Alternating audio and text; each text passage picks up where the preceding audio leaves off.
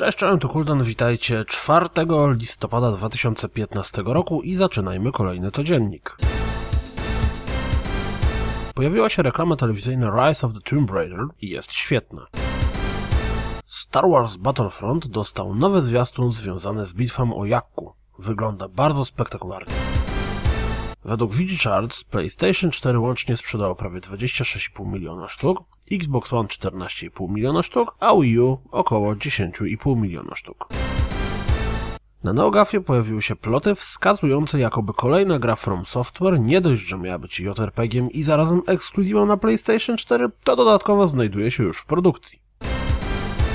Plotki mówią, że Konami zamknęło Kojima Productions LA, a Kojima Productions Japan zostało zredukowane o połowę. Niby nie ma w tym nic dziwnego, że po zamknięciu projektu zmniejsza się zatrudnienie. Na przykład ostatnio kilkanaście osób poleciało z Avalanche Studios, bo Just Cause 3 już jest na ukończeniu, ale i tak jakoś przykro tym czytać.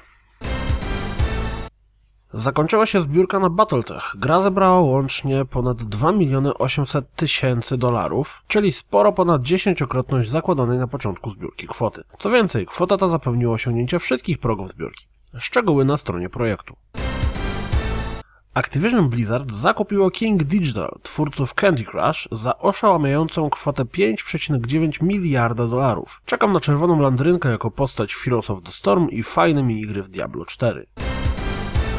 Andrew Wilson, czyli CEO Electronic Arts, w trakcie spotkania z inwestorami stwierdził, że Battlefront przyciągnie do gry dwie nowe grupy wiekowe. Osoby, które są już too old for this shit i dzieciaki, które jeszcze nie do końca dobrze radzą sobie z grami online. Co wy na to? Halo 5 Guardians sprzedaje się jak złe. W UK sprzedało się dwa razy lepiej niż Halo The Master Chief Collection i Assassin's Creed Syndicate w tym samym okresie. Control Lite do Xboxa One sprzedaje się również jak zły. Na całym świecie są spore problemy z dostępnością, jakby to powiedziała GLaDOS. This was a triumph. I'm making a note here, huge success. Wygląda na to, że Destiny 2.0 i The Taken King mocno pomogły tej grze. Przez ostatnie 3 miesiące liczba regularnie grających w ten tytuł graczy wzrosła o ponad 5 milionów, do łącznej ilości 25 milionów użytkowników. Steam pobył kolejny rekord. 1 listopada równocześnie zalogowanych było prawie 13,5 miliona użytkowników. Przecieków z Fallouta 4 część dalsza. Tym razem pojawiły się screeny w ustawieniach ultra specatowej wersji gry. Eurogamer porozmawiał z Seanem Murrayem z Hello Games o oczekiwaniach związanych z No Man's Sky.